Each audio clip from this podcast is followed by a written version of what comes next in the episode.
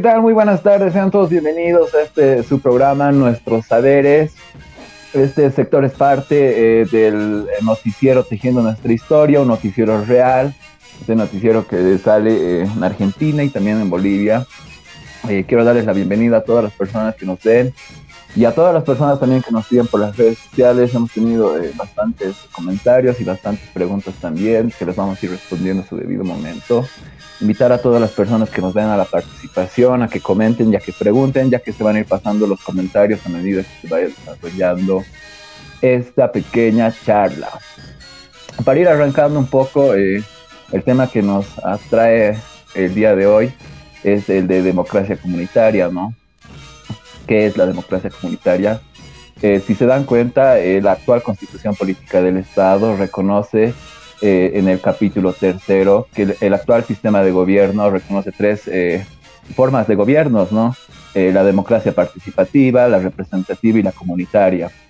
En ese sentido, creo que me parece sumamente importante rescatar y analizar uno de los aspectos y las formas de organización que se le ha restringido quizás solamente al ámbito local. Si si analizamos a mayor eh, profundidad, eh, podemos entender de que el Estado plurinacional solo puede llegar a su conformación como tal una vez que se dé paso a la eh, democracia comunitaria como forma y de administración del Estado y al mismo tiempo que se dé mayor importancia a las autonomías indígenas. Para analizar todos estos fenómenos que se pueden llegar a dar con relación a este concepto, tenemos un invitado sumamente importante, un invitado que ha realizado una reflexión en torno a esta cuestión y en torno a otras cuestiones relacionadas a la problemática boliviana. El día de hoy nos acompaña eh, Fernando García Yapur, es doctor en Ciencias Sociales y Políticas por la Universidad Iberoamericana de México, tiene una maestría en Administración Pública del CIDE de México y es licenciado en Ciencia Política por la UNAM de México investigador del PIEP y del CIS, analista sociopolítico, especialista en gestión del conocimiento del PNUD, autor y coordinador de varios libros respecto a las dinámicas y políticas e instituciones, perdón, a dinámicas políticas institucionales en Bolivia. Eh, su último trabajo es el libro que eh, saldrá eh, publicado por el CIS, La política desde abajo, el devenir otro de la política en Bolivia. Entonces tenemos el día de hoy a Fernando García Yapur que nos va a ayudar a llegar a una conclusión con relación a la reflexión sobre la democracia comunitaria. Muy buenas tardes, Fernando, ¿cómo te va? Bienvenido a nuestros saberes. ¿Qué tal? Muy buenas tardes, Diego. Muchas gracias por la invitación y también eh, felicitarlos por este espacio de diálogo y de análisis. Agradecerte a ti por la presencia, Fernando. Eh, para ir arrancando quizás, eh, y de una vez abordar la temática que nos atañe el día de hoy. Eh, como explicaba en un comienzo, la Constitución Política del Estado en su capítulo tercero, en su artículo segundo, reconoce que el Estado adopta como formas de gobierno estas tres, eh, vendría a ser la democrática participativa, la representativa y la comunitaria. Y al mismo tiempo hace énfasis en la equivalencia de condiciones tanto de hombres como de mujeres. ¿Cómo podrías tú ver eh, eh, esto en el marco de la constitución política del Estado? ¿Qué es la democracia comunitaria y al mismo tiempo qué, la diferenciaría de estas otras dos, eh, de la democracia representativa y, de la democracia participativa? Fernando. Pues mira, como, como establece la constitución, ¿no? Este, bueno, define a la democracia, en realidad a la forma de gobierno como un como un sistema, ¿no? Como un sistema democrático en el que se articulan tres formas, eh, tres formas democráticas, si se quiere, la forma representativa, la forma participativa y la forma comunitaria. Y claro, un poco para, para entender eh, en específico qué es la democracia comunitaria, obviamente tal vez hay que hacer un ejercicio más analítico, eh, si se quiere, en términos de interpretación de las nociones o de la noción de democracia, eh, que nos puede ayudar a comprender eh, de manera más específica la, la, democracia comunitaria como tal. Y en eso yo te diría, hay distintas estrategias, distintas perspectivas de abordar en términos teóricos la, la democracia, ¿no? Desde aquellas que sostienen que tiene una dimensión prescriptiva o normativa, o sea, un deber ser. Eh, aquellas que sostienen que a la vez de tener esa, perspectiva prescriptiva o normativa, eh, incorporan esta dimensión más procedimental, más institucional, ¿no? O sea, eh, o bien eh, eh, otras lecturas que, que, también marcan a la democracia de los antiguos, vinculada a la democracia participativa, y a la democracia de los modernos, vinculada a la democracia de, representativa. ¿no? Entonces, en la, en, la, teoría, en la ciencia política, hay distintas maneras de entrar a problematizar y a buscar concretar una definición que sea que sea útil para el análisis que, eh, de la democracia, ¿no? Entonces, eh, en medio de todo eso, yo, yo, yo más bien pensaría de que la democracia, en términos generales, antes de entrar a la democracia comunitaria, la democracia como que pudiera definirse a partir de dos, de dos principios, ¿no? O sea, cualquiera de ellas, o sea, sea la representativa, la participativa o la comunitaria aparecer a partir de dos principios eh, que, que, son, que sustentan a la, a la, noción como tal, ¿no? Uno es el tema de la igualdad, ¿no? El asunto de la igualdad, la democracia tiene que ver con la igualdad eh, en términos eh, de, de, de, esta participación del conjunto de, miembros de una comunidad política. aparecer a partir de dos Perdón. Adelante, Fernando. Hemos tenido un problema de audio. Sí, sí, sí. Adelante, Fernando. Entonces, como que hay ese principio de igualdad, que en realidad eh, vendría a ser transversal a todos los formatos, a todas las formas de, democracia. Y el otro, el, eh, un mecanismo que, que, pudiéramos decir procedimental o un dispositivo procedimental que es el, el dispositivo de las mayorías, ¿no? Entonces, a partir de eso, eh, quizás se puede empezar a pensar en las formas democráticas, ¿no? Entonces, hay múltiples formas de ejercicio de democracia. Hay un autor como, como Rancière va a definir la democracia es la forma en que el demos incorpora al kratos, es decir, la forma en que el pueblo se incorpora a la toma de decisiones o al sistema de gobierno o a la estructura de gobierno. Entonces, eh, eh, esto pudiera ser útil para, para pensar la democracia y, lo pensaría en tres registros. Uno en el registro forma de gobierno, que tiene que ver con, con las estructuras institucionales para tomar decisiones colectivas, ¿no? O sea, con la forma de gobierno, que en el caso de la democracia es eh, la forma que está vinculada a la participación de las mayorías o, de, o del conjunto o de las mayorías de una comunidad eh, política. Eh, por otro lado, como estructura de poder, eh, la democracia como estructura de poder está vinculada al formato de configuración de autoridades. Y por último, la producción normativa, ¿no? La producción normativa que, que, descansa pues en las regulaciones que establece para que la dinámica de la democracia se extienda en, en, en toda la sociedad, ¿no? Entonces, dicho, esto, eh, yo pensaría que la forma comunitaria de democracia es una entre otras eh, eh, y tiene esta característica de que son aquellos formatos, aquellos formatos que utilizan las comunidades para tomar decisiones colectivas. Estos formatos cumplen estos requisitos, ¿no? O sea, el requisito, por ejemplo, de la mayor participación de los miembros de esa comunidad para tomar decisiones que son vinculantes eh, para ellos, ¿no? Pero eh, eh, incorpora un elemento en el cual la configuración de sus autoridades o los mecanismos institucionales que se van configurando empiezan a expresar una diversidad de, de estructuras, ¿no? O sea, como por ejemplo, en el caso de, de las comunidades eh, de tierras altas, están vinculadas al formato del AILU. Y, y, esto está vinculado, por ejemplo, a las estructuras eh, de construcción de autoridades vinculadas a, a, a, las autoridades originarias que tienen distintas nominaciones, ¿no es cierto? desde Gilacata hasta el Malco y, de las autoridades que se van configurando en función de sus propias dinámicas institucionales, ¿no? O bien también en tierras bajas, o sea, eh, las estructuras son distintas, eh, hay distintos mecanismos de, de, de, decisión, en muchos casos muchísimo más descentralizados porque eh, están articulados a distintas zonas de control territorial y de gestión y de control territorial en el cual aparecen los cabildos.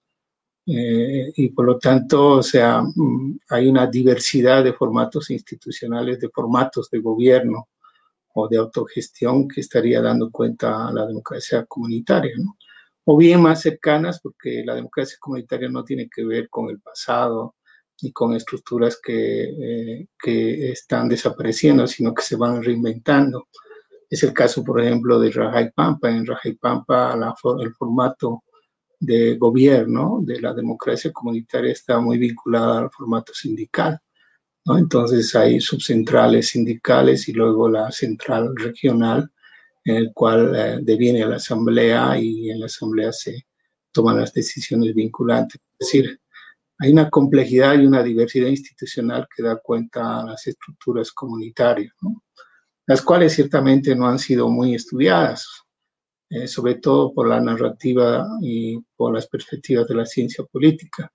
Más bien sí, la antropología se ha, ha ido rescatando estos, estas formas de gobierno, pero como que el límite de la antropología fue que no llegó a definiciones eh, eh, que permitan, si se quiere, generalizarlas como formas democráticas, ¿no? sino que las ven como formas propias como formas de gobierno, pero que no se anima todavía a definir de que estas son democráticas como tal, ¿no? Eh, precisamente por su perspectiva más de investigación etnográfica y de dar cuenta de las dinámicas que efectivamente suceden en la sociedad. Entonces, eh, para resumir, eh, la democracia comunitaria es esta, si se quiere, esta gran heterogeneidad, esta diversidad institucional de formas de autogobierno que están en la sociedad, tanto en las comunidades indígenas como en distintos espacios eh, en el cual eh, la dinámica de lo común, la dinámica de lo comunitario este, opera para, para que, bueno, opera generando relaciones vinculantes y que ayudan a gestionar una serie de conflictos, desde los conflictos eh, de justicia hasta conflictos que tienen que ver con la gestión de los bienes comunes, como son los recursos naturales, como son los recursos eh, culturales, como todo, todos los recursos que implican un nivel de redistribución, un nivel de, de, compartir en, términos colectivos, ¿no?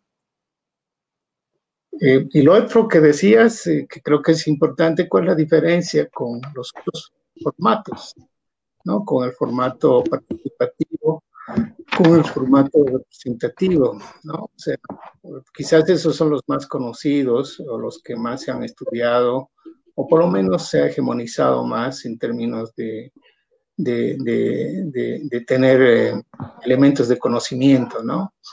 O sea, entendemos que el formato participativo eh, deviene de esta tradición eh, que Norberto Bobbio llamó, la democracia de los antiguos y que está vinculado a esta idea mm, antigua de la democracia griega, en la cual, es decir, eh, la mayoría o, los ciudadanos participaban directamente en la toma de decisiones, ¿no?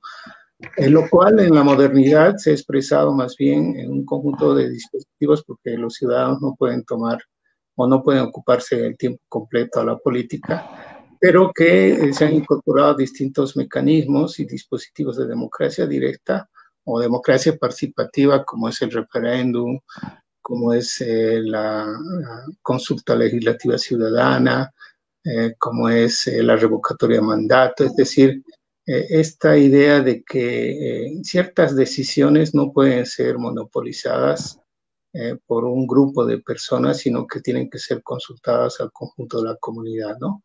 Esto un poco se rescata de esta visión, de esta lectura de la democracia de los griegos, donde en realidad todos participaban en las elecciones y en la deliberación de las mismas como en la decisión que tenía efectos vinculantes. Y la democracia representativa vendría a ser esta idea de democracia, entre comillas, de los modernos, en la medida en que eh, funciona bajo un presupuesto básico, la delegación de la prerrogativa de decisión a un grupo de representantes para que estos representantes, a nombre de todos, tomen decisiones. Y esto sea, en realidad, este es un producto de una articulación entre la dinámica democrática que implica siempre participación y búsqueda de igualdad, y por lo tanto, o sea, esta idea de libertad activa que, este, que está vinculada a una participación constante en las decisiones públicas, eh, que combina este dispositivo con la idea de, eh, de representación, ¿no? Mm, y que vendría a ser más de la tradición, si se quiere, del contractualismo moderno y del liberalismo, en el cual, o sea, se busca que sean los representantes los que tienen ciertas prerrogativas decisionales a nombre de todos, ¿no? Por eso, como que la democracia representativa tiene una raíz más liberal eh, que republicana, ¿no? Que es como, que es, eh, por ejemplo, la democracia participativa.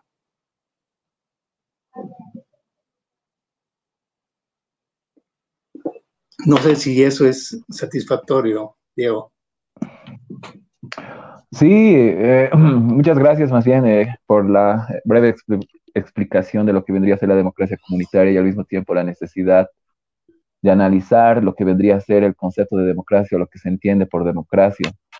Mm, en esa misma vertiente de reflexión, quizás eh, yo quisiera ver eh, algo relacionado a lo que vendría a ser la democracia, porque nosotros tenemos quizás un conocimiento de, democracia o lo restringimos a lo que vendría a ser la participación y la representación. Como tú bien mencionabas, eh, Norberto Bobbio divide o hace una división de la democracia de los antiguos eh, por, parte de la democracia de los griegos. Y en esa democracia de los griegos se caracterizaba justamente por la decisión que se tomaban en las asambleas. Estas asambleas eh, eh, que de algún modo determinaban varias cuestiones relacionadas a temas de guerra, temas al mismo tiempo con relación a procesos que tenían algunos miembros de la polis griega. estas decisiones que se tomaban en el ágora eran las que eh, de algún modo determinaban el devenir eh, eh, de Grecia o de Atenas, ¿no? En ese sentido, la democracia comunitaria vendría a ser similar a, este, este, tipo de democracia, no tanto a la democracia moderna, que de algún modo termina representando o delegando funciones a algún representante. Y esto es un poco igual complejo, porque no podemos encasillar a la democracia moderna o, eh, eh, relacionarla de forma directa con, con, lo que vendría a ser una raíz liberal, eh, sino que vendría a tener otra raíz. la democracia en sí vendría a ser esta la que yo mencionaba, porque yo revisando quizás algunas antecedentes históricos donde se hace mención de la palabra democracia, tanto en, la, en el acta de independencia de Estados Unidos, eh, no existe la palabra democracia, como tampoco existe la palabra democracia en el, en el manifiesto, en, en, la Declaración de los Derechos Humanos eh, que ha dado pie también después a la Revolución Francesa, ¿no? Entonces, eh, en todos estos dos escenarios yo, no se encuentra la palabra democracia. En ese sentido, creo que se ha ido acomodando quizás este concepto a las necesidades históricas que hemos ido atravesando. Pero quiero volver a lo que te decía hace un momento, esta de la democracia de los griegos. ¿Tú la ves que tiene cierta relación con la democracia comunitaria como la entendemos ahora? Porque yo entiendo también que esto de la conceptualización es un poco difícil ¿no? trabajarlo. Pues mira, yo, pensaría que eh, por un lado sí, o sea, en términos de, sobre todo en esta idea de, de participación directa de, los miembros de una comunidad en las decisiones que van a tener vinculantes en sus vidas, ¿no? Creo que eso viene de la tradición, eh, por ejemplo, Buenaventura de Sousa Santos, como que entiende que la democracia participativa, la democracia que viene de esta tradición de la democracia directa, se asemeja mucho a la democracia comunitaria cuando buscamos eh, caracterizar a las formas de gobierno ah, eh, comunitarios, ¿no? Porque uno mismo diría en la tradición de la discursividad de, las, de los pueblos indígenas, el concepto de democracia como tal eh, no existe, ¿no? O sea, no existe, es como que el concepto de democracia es un concepto, si se quiere, con pretensiones universalistas que viene de una tradición de, si se quiere, occidental, y no, y no existe su, su, definición o su construcción en, en, nuestras, en nuestras eh, comunidades, ¿no? Entonces, lo que estamos haciendo es un ejercicio de interpretación. Entonces, en el ejercicio de interpretación, muchos nos dirían lo que se definía como democracia antigua, como democracia de los griegos, es al parecer casi lo mismo de lo que se está, de lo que acontece en las dinámicas comunitarias, ¿no? O de lo que acontece en esta lógica de, amplia participación de, los miembros de una comunidad en las decisiones eh, que tienen que ver con, por ejemplo, la, importancia y la centralidad que tienen las asambleas en las estructuras comunitarias, en, ¿no? en los formatos de gobierno o de autogobierno que, gestionan recursos naturales, territorio, etcétera, en los pueblos indígenas. Entonces, en esa perspectiva, uno diría sí, hay, hay, hay al parecer un diálogo y una correspondencia respecto al, modelo de, los antiguos. Pero sería muy restrictivo pensarlo en esa lógica, ¿no? Y además pensarlo, o sea, como que importando un concepto a, estas, a estas realidades. ¿Por qué? porque en, eh, lo que vemos en términos de, configuración de sistema de gobierno comunitario o de democracia comunitaria, en realidad lo que vemos va a ser eh, no solo un formato, ¿no? el formato del ágora, el formato de la asamblea, el formato de los eh, ciudadanos reunidos en una, en una plaza, en un, espacio llamado ágora en el cual tomaban las decisiones, eh, y además estos, eh, los ciudadanos eran solamente los hombres, donde estaban excluidos los esclavos, etcétera. Esas cosas en realidad en el formato nuestro, en el formato de las comunidades, lo que se va a encontrar va a ser una diversidad de estructuras y de reglas y de mecanismos institucionales, ¿no? Como por ejemplo, eh, eh, para darte un ejemplo, por ejemplo, en, en Raja y Pampa, o sea, el, formato es de arriba hacia abajo, ¿no? O sea, de las asambleas, eh, los sindicatos tienen su formato de, de, toma de decisiones, que son sus asambleas eh, a nivel de comunidad y que luego suben a nivel subregional y luego a la regional, ¿no? Por delegación. O sea, no es que todos se trasladan hacia la asamblea de comunidades, ¿no? Eh, hay, hay, asuntos en los cuales sí participan todos, como, como o la mayoría, los que pueden acceder, eh, pero que de alguna manera están vinculados a esas estructuras. Entonces, por ejemplo, hay el, mecanismo de elección para tomar decisiones para quiénes son las autoridades eh, eh, que van a ser reconocidas como autoridades originarias es bajo el mecanismo de la fila, ¿no? Entonces, eh, y es totalmente abierto. en el caso de los griegos, por lo que se sabe, era el sorteo, ¿no?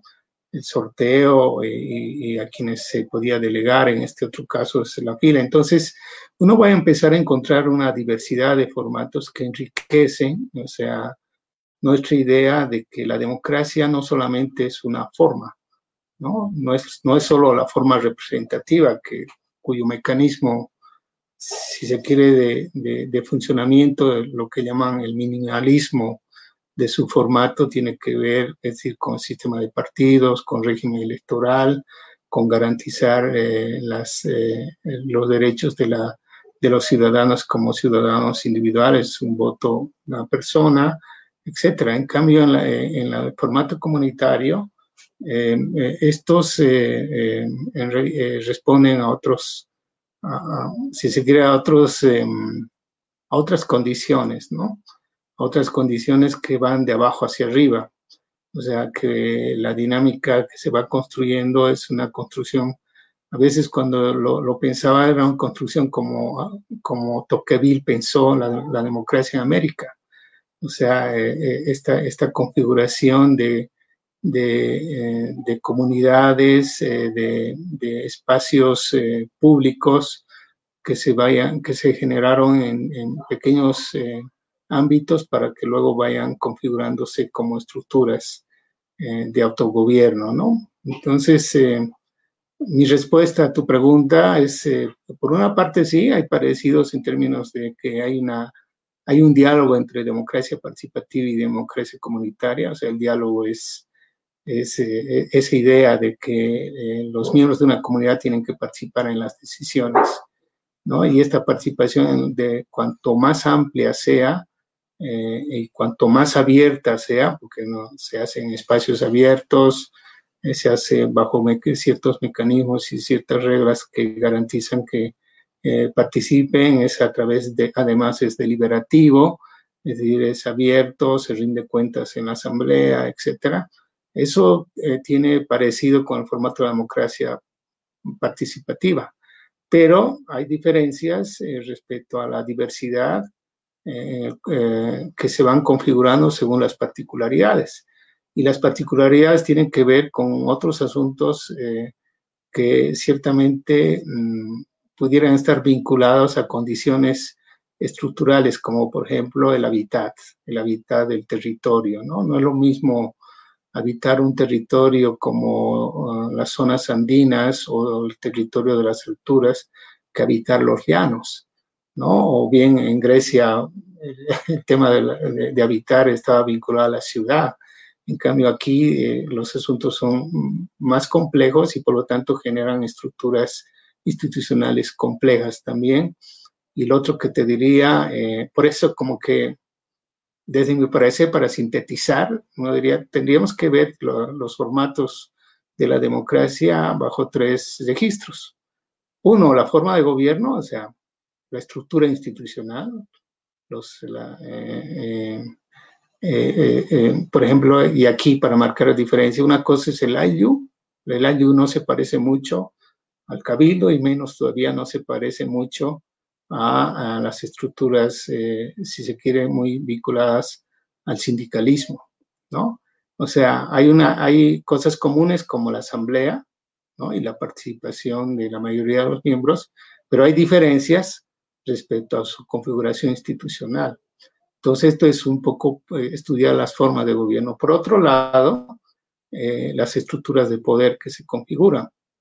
¿no? En, tierras altas podemos hablar de autoridades originarias vinculadas a lo que se conoce en el mundo aymara, sobre todo, eh, vinculadas al Gilacata, a, a las autoridades del Mailku y, todo lo que eh, da cuenta a su propia configuración en términos de autoridades y su registro tal.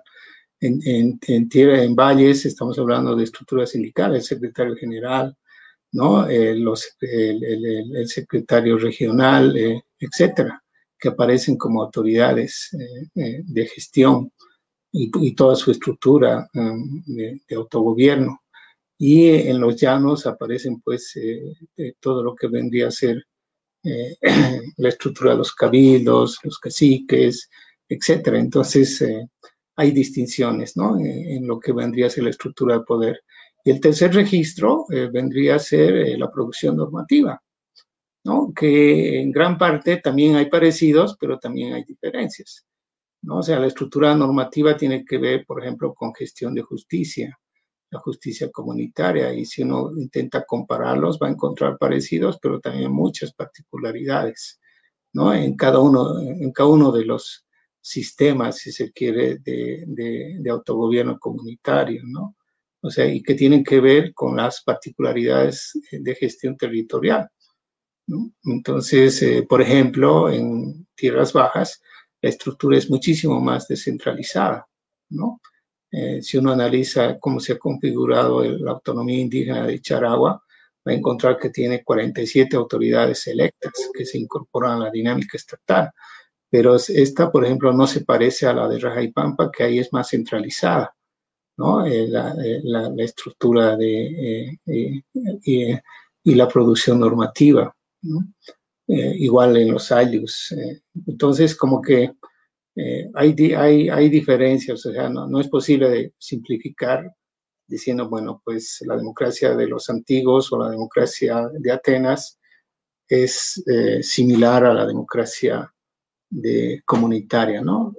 Estaríamos hablando más bien de una gran diversidad de formatos que han funcionado, eh, siguen funcionando y que están de alguna manera buscando eh, ser, si se quiere ya en la perspectiva de Estado plurinacional, buscando ser eh, incorporados a una, lógica institucional que se insere a la forma, a la forma estatal, a la construcción de, las instituciones estatales, con la condición social abigarrada, heterogénea que tenemos en el caso boliviano.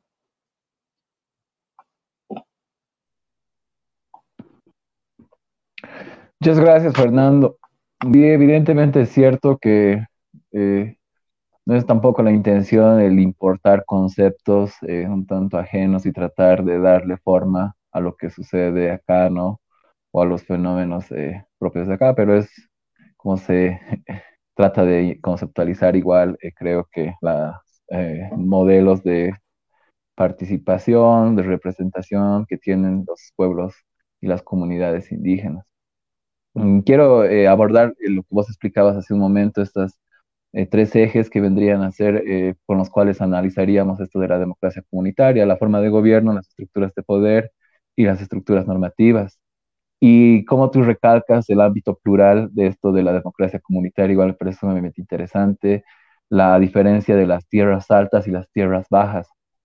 en ese sentido, eh, no se puede quizás determinar con precisión o caracterizar quizás como la democracia representativa un elemento constitutivo, un rasgo característico de esta democracia comunitaria. Ejemplo, la democracia representativa, eh, un rasgo característico vendría a ser el que se elige a, las personas que nos eh, representan, ¿no?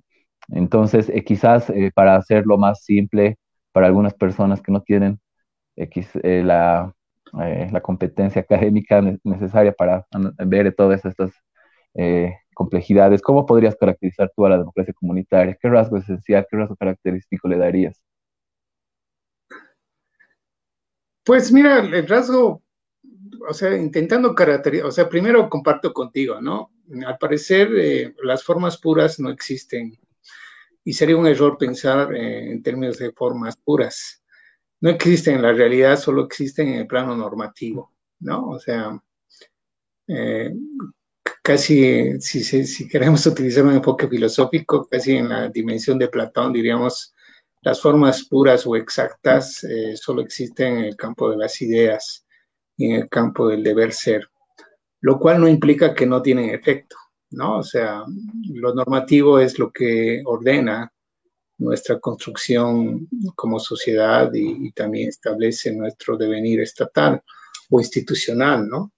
Entonces, en, la realidad, uno diría, mm, eh, no hay formas puras, ¿no? Y posiblemente la forma comunitaria ancestral nunca, no fue pura tampoco porque tuvo que convivir con la diversidad de formatos institucionales, ¿no? O sea, si uno piensa el Tahuantinsuyo, etcétera, es parecido a la idea de Estado plurinacional en el cual habría que convivir con una diversidad de formatos y por lo tanto eh, los formatos eh, nunca han sido puros, ¿no? sino que han ido encontrando su diálogo y eso actualmente le llamamos interculturalidad, ¿no? o sea, hay formas interculturales. Este diálogo, esta, esta, si se quiere, entrecruzamiento, y a partir de ese entrecruzamiento y a veces que es conflictivo, eh, se van configurando las nuevas instituciones, ¿no? Las nuevas instituciones y nuestros formatos propios, ¿no? Entonces, ¿cómo caracterizar la forma comunitaria? ¿no? Uno pudiera pensar en, esos dos registros. Uno, o sea, como una demanda eh, de reconocimiento de las formas de autogobierno que eh, eh, son paralelas a la dinámica estatal hegemónica, ¿no? O sea, por un lado yo pensaría eso, o sea, la sociedad mm, la sociedad es más, eh, eh, ¿qué decir? Eh, es más grande que el Estado, ¿no? O sea, y por lo tanto la sociedad tiene distintos mecanismos de autogobierno, es decir, el Estado y cualquier Estado, y más el Estado nuestro, es, eh, eh, es una síntesis limitada de la sociedad y por lo tanto eh, no puede contener a la sociedad. Entonces la sociedad expresa una complejidad mayor y por lo tanto ahí hay estructuras alternas, ¿no? O sea, hay, estructuras institucionales alternas que, mm, que están funcionando, han funcionado siempre, o sea, que, que devienen si se quiere, como parte de una tradición, o sea, eh, vinculada a estructuras, a estructuras de convivencia, de socialización, de resolución de conflictos, de gestión territorial, en la cual el Estado, eh, la presencia estatal es, es, limitada, ¿no? Y por tanto existen estas. Entonces, por un lado, hay una demanda eh, que estas estructuras sean reconocidas, ¿no? O sea, por un lado, si uno quiere caracterizar a la democracia comunitaria, es como que el recuerdo de que las cosas eh, no están totalmente plenas y por lo tanto hay la necesidad de incorporar aquello que a parecer eh, siempre estuvo ahí y está demandando su incorporación, ¿no? Y eso lo podemos pensar, por ejemplo, en todas las demandas de autonomías indígenas. ¿Qué es una demanda de autonomía indígena? Ser parte del Estado, pero ¿desde dónde? No desde una lógica de arriba hacia abajo sino de abajo hacia arriba, es decir, eh, la idea de que nos reconozcan a nuestras propias instituciones, a nuestras propias autoridades y a nuestras propias normas que gestionamos o que regulan nuestras eh, dinámicas. Entonces, eh, por un lado, te diría, es eso, es, es, una representación normativa, es una representación em, em, si se quiere, es una demanda eh, de reconocimiento de una realidad que, eh, que, da cuenta a las, a las estructuras y a las dinámicas de la sociedad, ¿no? O sea, eso en, términos, eh, si se quiere, normativos, ¿no? Ahora, en términos prácticos, uno diría lo efectivamente real, en el caso boliviano, es que al parecer mucho de esto ha sido más efectivo que el propio Estado, ¿no? O sea, en términos de, eh, por ejemplo, de, integración y cohesión social, ¿no? O sea, lo, o sea y, normalmente no estamos muy dispuestos a reconocer, ¿no? O sea, ¿por qué? Porque ha habido un predominio del discurso, si quiere, liberal, pero en el fondo, o sea, no somos eh, totalmente liberales, sino que arrastramos con, con, nosotros mismos muchas dinámicas comunitarias, ¿no? Es un poco lo que Silvia Rivera algún momento dijo, todos somos indios, ¿no? O sea, hay esta idea de cheje, esta idea de, eh, o bien en algún trabajo que nosotros elaboramos al momento de estudiar la participación indígena y el campesino indígena en política, pensábamos esta, eh, eh, esta idea de de identidad compuesta, ¿no? Entre el mundo eh, exclusivo, el, mundo, en el cual estoy vinculado a dinámicas comunitarias, o sea, eh, o sea, todos estamos vinculados de alguna manera a dinámicas comunitarias, eh, pero al mismo tiempo, y desde ahí,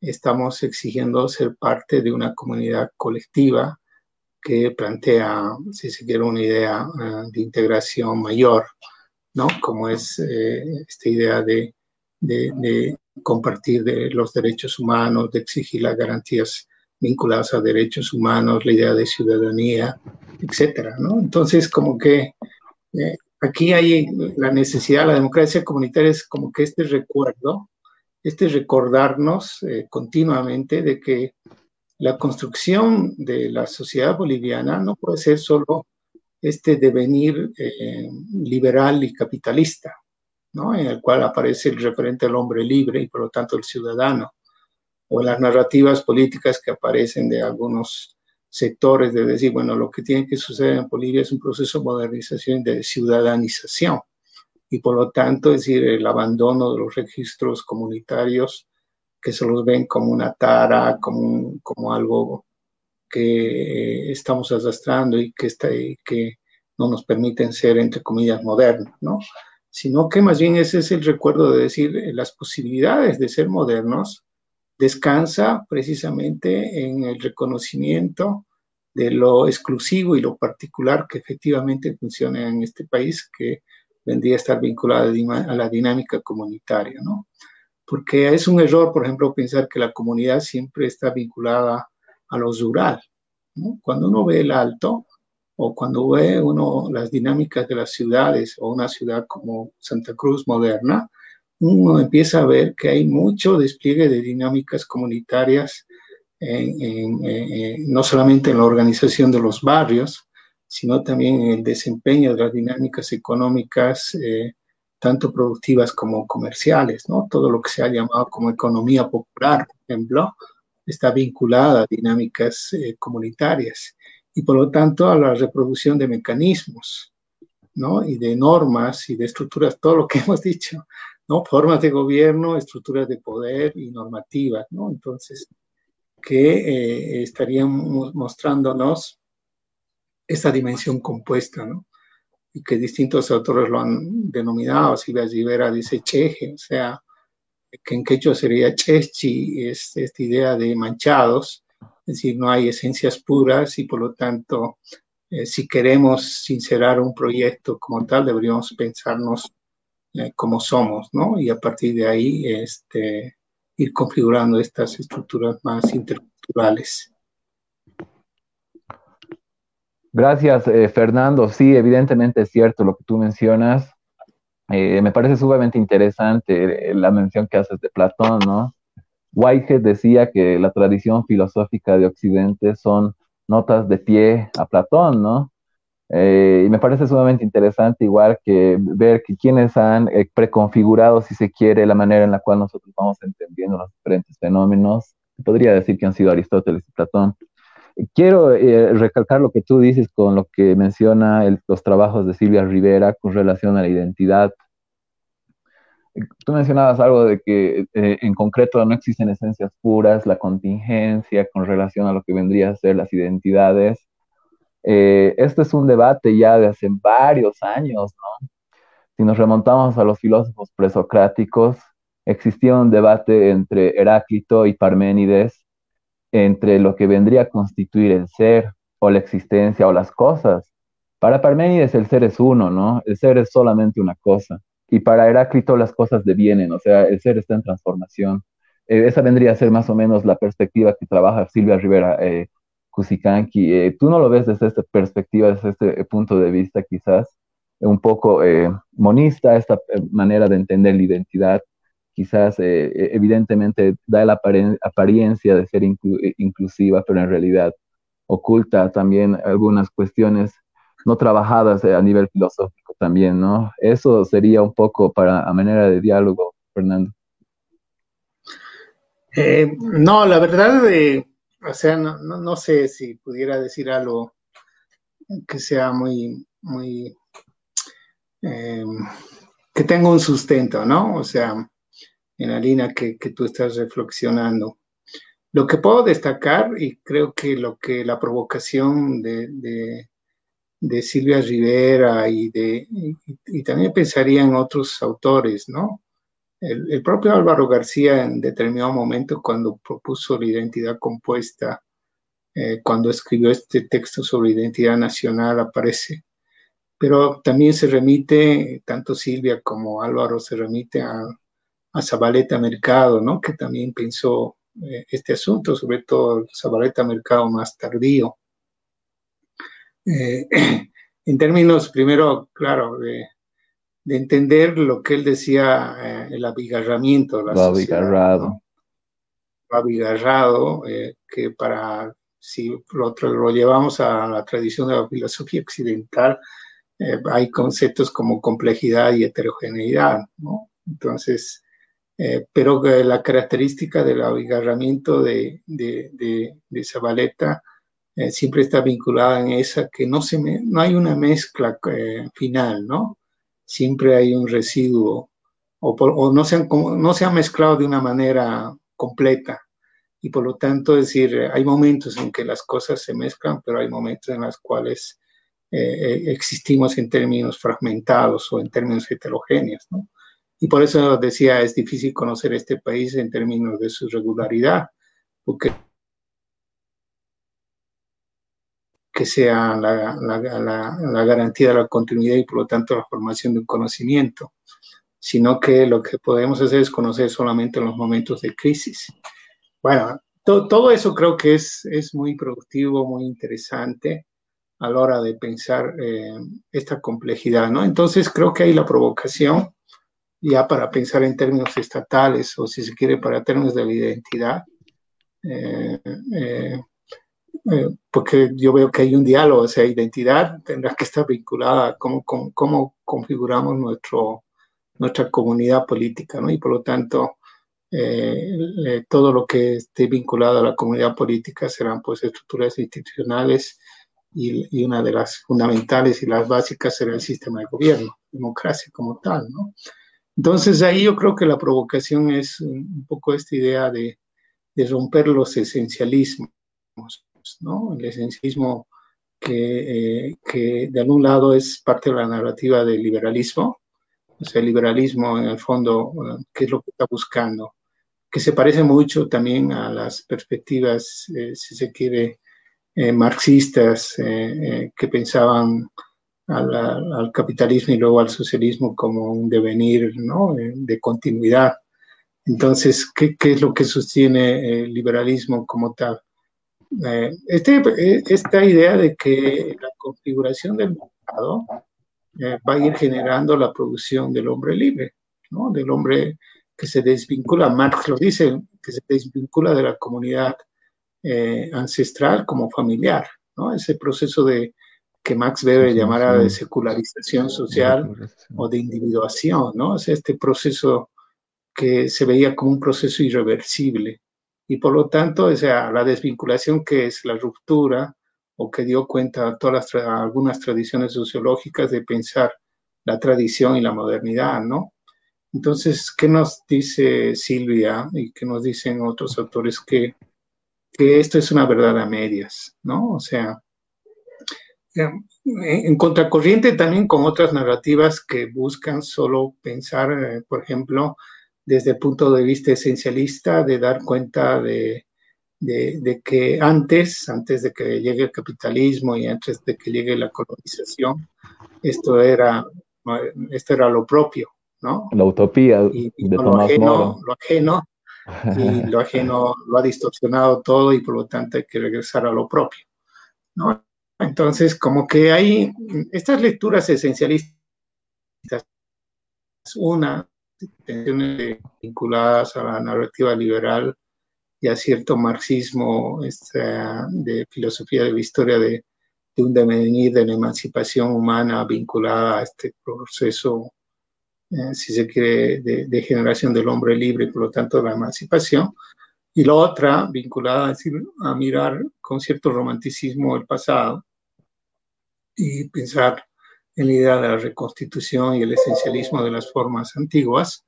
Eh, esta lo que nos está diciendo es que en realidad lo que tú has dicho, o sea, la configuración de la identidad y la configuración de las instituciones y de la propia democracia es de alguna manera contingente, ¿no? Contingente en la medida en, eh, que significa que no todo vale, sino que contingente en función a ciertos registros y ciertas eh, ciertos ámbitos que de alguna manera están estableciendo, es decir, la, eh, la continuidad, si se quiere, de, de, de, la dimensión de construcción de la sociedad. Entonces, ¿qué, qué, qué vendría a ser? O sea, para ponerlo más, más en, si sigue más en fácil, em, no hay manera de pensar eh, eh, la identidad como tal y la configuración del Estado solo en una perspectiva eh, lineal, ¿no? Sino que al parecer es siempre una, una articulación de distintas maneras en las cuales la sociedad está desplegándose, ¿no? Entonces, entre nosotros tenemos dinámicas muy fuertes comunitarias que han dado que, están ahí, que, están, que son permanentes, y que han ido avanzando en su capacidad de incidencia, o sea, y eso es fácil de verlo, o sea, no solamente en términos políticos, sino en términos económicos, en términos culturales, es decir, hay una irrupción continua de nuestras dinámicas comunitarias, pero esas dinámicas se andan reinventando en función a los contextos, en función a las particularidades, o sea, no se puede decir, o sea, que solamente somos comunitaristas, sino que hay elementos que se han incorporado, como la democracia representativa, como ciertas pautas liberales, como ciertas eh, dinámicas que pueden estar vinculadas al consumo, etcétera. Entonces, como que mm, uno diría, aquí no ocurrió lo que en Inglaterra ocurrió, la acumulación originaria de capital, de desmembramiento de la familia y de la comunidad, sino que aquí se combinan ¿no? lo comunitario con la dinámica mercantil. Entonces, en ese combinar hay siempre una disputa, hay contingencia.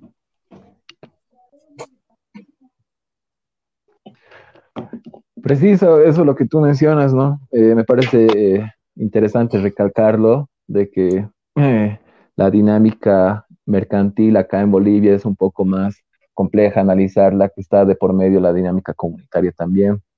quiero recalcar esto, lo que tú mencionas de este esencialismo, que es un poco criticado justamente en función de las metanarrativas que se han ido dando eh, por parte del marxismo, por parte al mismo tiempo del capitalismo. ¿A qué me refiero? A este telos que han ido manejando este final o, este eh, anhelo, si se quiere, como una meta que tenían con relación a sus propuestas. En el caso del socialismo sería una sociedad sin clases. En el caso igual de la ilustración sería una sociedad iluminada, una sociedad eh, plenamente racional. Entonces estas metanarrativas han ido perdiendo su legitimidad justamente. Eh, esto ya lo ha revisado el filósofo francés, fenomenólogo Jean-François Lyotard, en su trabajo La condición posmoderna también, ¿no? Eh, un poco para eh, recalcarlo. Para no desviarnos un poco del tema, quizás Fernando, eh, y no caer en este debate sobre lo, el esencialismo y la relatividad quizás, o, lo que vendría a ser la contingencia, volvamos un poco a lo que vendría a ser la democracia comunitaria. ¿Por qué tú crees que se restringe esto al ámbito local? ¿Por qué no se traslada eh, estas prácticas comunitarias a ámbitos institucionales macro? Me refiero al Estado, a instituciones intermedias también. Esa sería mi pregunta. Antes, eh, quizás, eh, Fernando, tenemos varios comentarios de la gente. podemos ir viendo quizás controles a medida que vaya dando su comentario Fernando. Gracias, Fernando. Sí, mira, yo creo que tiene que ver claro, eh, este, hace rato estamos en un plano muy abstracto, ¿no? Eh, pero yo te, yo te diría, o sea, ¿por qué no, por qué estas dinámicas que están ahí y que al parecer son fuertes porque están vinculadas más a nuestras eh, formas cotidianas? O sea, lo comunitario aparece fuera del discurso, eso es lo que estuvieras diciendo, ¿no? Fuera del discurso de lo políticamente correcto, o bien fuera del discurso hegemónico, ¿no? Y yo creo que ahí es, eh, básicamente es eh, esta idea, ¿no? Eh, la hegemonía siempre implica la expansión de un régimen de verdad, ¿no? Y lo que hemos tenido a la hora de pensar, cuando hemos pensado la democracia, lo que hemos tenido como, oh, como régimen de verdad ha sido más bien el predominio de una concepción, de una concepción de la democracia que es la democracia ah, liberal, ¿no? Eh, creo que en los últimos años hemos estado viviendo una disputa por el sentido de la democracia, ¿no? Y que ha llegado en determinado momento a ser una, o es, y todavía es ahora, es decir, una disputa eh, desequilibrada, ¿no? Desequilibrada en el plano discursivo, porque la, porque eh, la idea de democracia comunitaria eh, es todavía como una idea eh, subalterna, ¿no? O sea, una idea que se lo entiende como, para muchos, para muchos pueden entender como un esoterismo, como, una, como algo que entró y no, y, y, está metido de contrabando, ¿no? Entonces, ese es uno de los, de los problemas para que esta idea no esté incorporada en nuestros debates, ¿no? O sea, al momento, cuando hablamos siempre de democracia comunitaria, siempre hablamos de comunidades rurales, de comunidades locales eh, eh, y, su viabilidad. Por ejemplo, cuando hablamos de autonomía indígena, solo vemos su viabilidad de que van a ser en lugares eh, pequeños, aislados, etc. Y creo que ese es un error, pero es un error que está vinculado a un tipo de proyecto político. O sea, ese liberalismo como que se ha resguardado, como que ha establecido sus fronteras para que normalmente pensemos la democracia bajo su registro y bajo su hegemonía. Entonces, como que hay una tarea ahí, eh, primero romper esa hegemonía. Es, por eso lo que te decía, la democracia comunitaria es un discurso contrahegemónico. Contrahegemónico contra esta narrativa que nos hizo ver, porque uno diría hasta antes de la constitución, eh, siempre se entendía y muchos siguen entendiendo que la democracia es siempre democracia representativa, que no hay otra, que las otras son invenciones, ¿no? Democracia participativa es invención de, bueno, es el pasado y por lo tanto no funciona, etc. Y democracia comunitaria es como que una introducción que se puso de contrabando y está puesto ahí, pero que nadie lo entiende. Cuando eh, el asunto es, eh, eh, uno es muchísimo más fácil, la democracia comunitaria es lo que hay en el alto, son las redes comunitarias, son la economía, la economía popular, son las estructuras de autogobierno que dan cuenta a las formas sindicales, a las formas eh, de las juntas vecinales, a las formas eh, corporativas, a las formas asociativas. Todo ello está vinculado a estos mecanismos en que, en nuestra sociedad están bastante extendidas y expandidas. Es decir, están en todo lado. ¿no? Pero no queremos ver, es, por eso uno diría es el devenir otro, ¿no? Es algo que está ahí, eh, que siempre estuvo ahí tocando la puerta, pero que desde nuestros registros eh, de conocimiento y nuestras categorías nos hemos negado a reconocerlas, o no las hemos, o las hemos estigmatizado, ¿no? O sea, con categorías como, por ejemplo, populismo, como categorías, por ejemplo, corporativismo en una perspectiva siempre peyorativa, o como por ejemplo, ¿no? Todo lo que está vinculado a que estas son reproductoras de caudillismo, eh, eh, patrimonialismo, etcétera, ¿no? Entonces, esto nos ha evitado pensar en estas lógicas. O desde la narrativa también liberal eh, modernizadora se lo ha pensado como tradición, ¿no? Como tradición cultural, como parte de aquello que, que está dejando de ser porque la modernidad es ser eh, clase media, porque la modernidad es ser eh, miembros de la ciudad, de una ciudad modernizada, donde eh, funciona el hombre libre, el ciudadano libre, etc. Entonces, mi respuesta sería eso, o sea, hay mucho todavía de, o sea, la hegemonía permanece a pesar de que se dieron ciertos cambios normativos, algunos discursivos y simbólicos, la hegemonía en términos de régimen de verdad eh, continúa, ¿no? Entonces, como que hay una tarea de eh, destrabar esta hegemonía e ir configurando una, una visión más, más abierta, más amplia, en la cual se incorpore eh, estas dinámicas, ¿no? Que en el fondo sería este proceso de sinceramiento de lo que efectivamente la sociedad boliviana con su construcción institucional estatal, ¿no? Que hemos hecho grandes avances en eso, sí. O sea, la constitución es uno de ellos. Pero la constitución tiene que, eh, que empezar a avanzar y expresarse en términos institucionales, ¿no? O sea, y por lo tanto, nuevas reglas, nuevos formatos. Eh, esa es, por ejemplo, otra historia, toda la historia de las autonomías indígenas.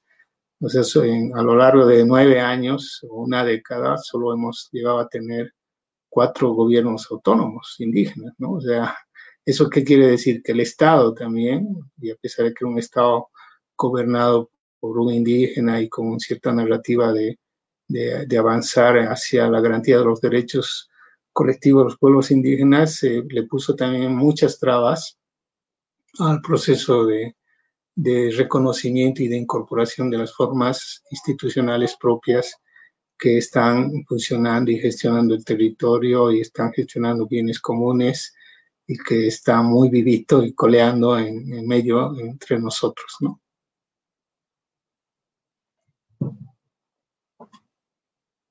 No sé, Diego. Gracias, eh, Fernando. Sí, es, es cierto eso lo que mencionas. Evidentemente, en estos últimos 10 años ha visto más un avance cuantitativo, no cualitativo y no así cualitativo de lo que vendría a ser las autonomías indígenas. Creo que, pero esto nos sirve de antecedente también para reflexionar varios escenarios, ya que el propósito del Estado plurinacional no es la de crear un Estado en el sentido hegeliano, un, un Estado absoluto, un Estado en el cual se van disolviendo las contradicciones y las particularidades de los individuos, sino un Estado que se termina disolviendo en la sociedad es por eso que me parece una eh, manera eh, clara, una manera efectiva de descentralizar el Estado, el impulsar las autonomías indígenas y los procesos de autodeterminación de estas regiones. Comparto contigo esta reflexión, eh, Fernando. quisiera un tanto abordar algo que algún autor que tú mencionabas, Norberto Bobbio, él tiene un trabajo, El futuro de la democracia, donde me parece sumamente interesante la reflexión que hace con relación al porvenir de la democracia. Cuando le preguntan a él cuál es el porvenir de la democracia, él simplemente responde, no lo sé. Más bien ve eh, eh, el acto este de algunos eh, teóricos o incluso de algunos ideólogos como mera demagogia y al mismo tiempo como profecía barata, ¿no? Entonces, en ese sentido, él entiende la democracia de estos dos ámbitos, la democracia real, la que analizábamos hace un momento, la democracia institucional, y la democracia ideal o la democracia idealizada. Eh, en ese escenario se ha ido entendiendo la democracia como eh, una mayor amplitud también a los escenarios de participación. Si lo vemos eh, con anterioridad, existía una inclusión por parte de ciudadanos varones mayores de edad. Anterior a eso existía solamente la participación de los propietarios los de propietarios, grandes propietarios de determinados eh, rubros, eran los que podían votar. Posterior a eso se ha dado mayor amplitud a lo que vendría a ser la participación, ya que han empezado a votar mujeres y al mismo tiempo varones eh, mayores de 18 años. En ese sentido, vamos entendiendo la democracia como que se va dando mayor amplitud de participación a la gente. Eh, ¿tú, lo, tú, lo, ¿Tú los restringirías a esto, la democracia, a la mayor participación de los sectores a, la, presión, a la cuestión de la representación también, a lo que vendría a ser las decisiones tomadas. Y en ese sentido, ¿cómo se podría eh, repensar la democracia? Porque la democracia comunitaria, como tú bien lo decías, nos da esa puerta, ¿no? De reflexionar y repensar y hacer quizás la crítica a la democracia liberal que venimos arrastrando y que se ha solidificado y al mismo tiempo eh, eh, enraizado en las instituciones, ¿no? Entonces, ¿cómo podríamos repensar eso, Fernando, a partir de esto, de la mayor participación de la sociedad como un eje troncal quizás de la democracia comunitaria? Eh, pues mira, hay varias, varias cosas en, tu reflexión o análisis, ¿no? Y, preguntas.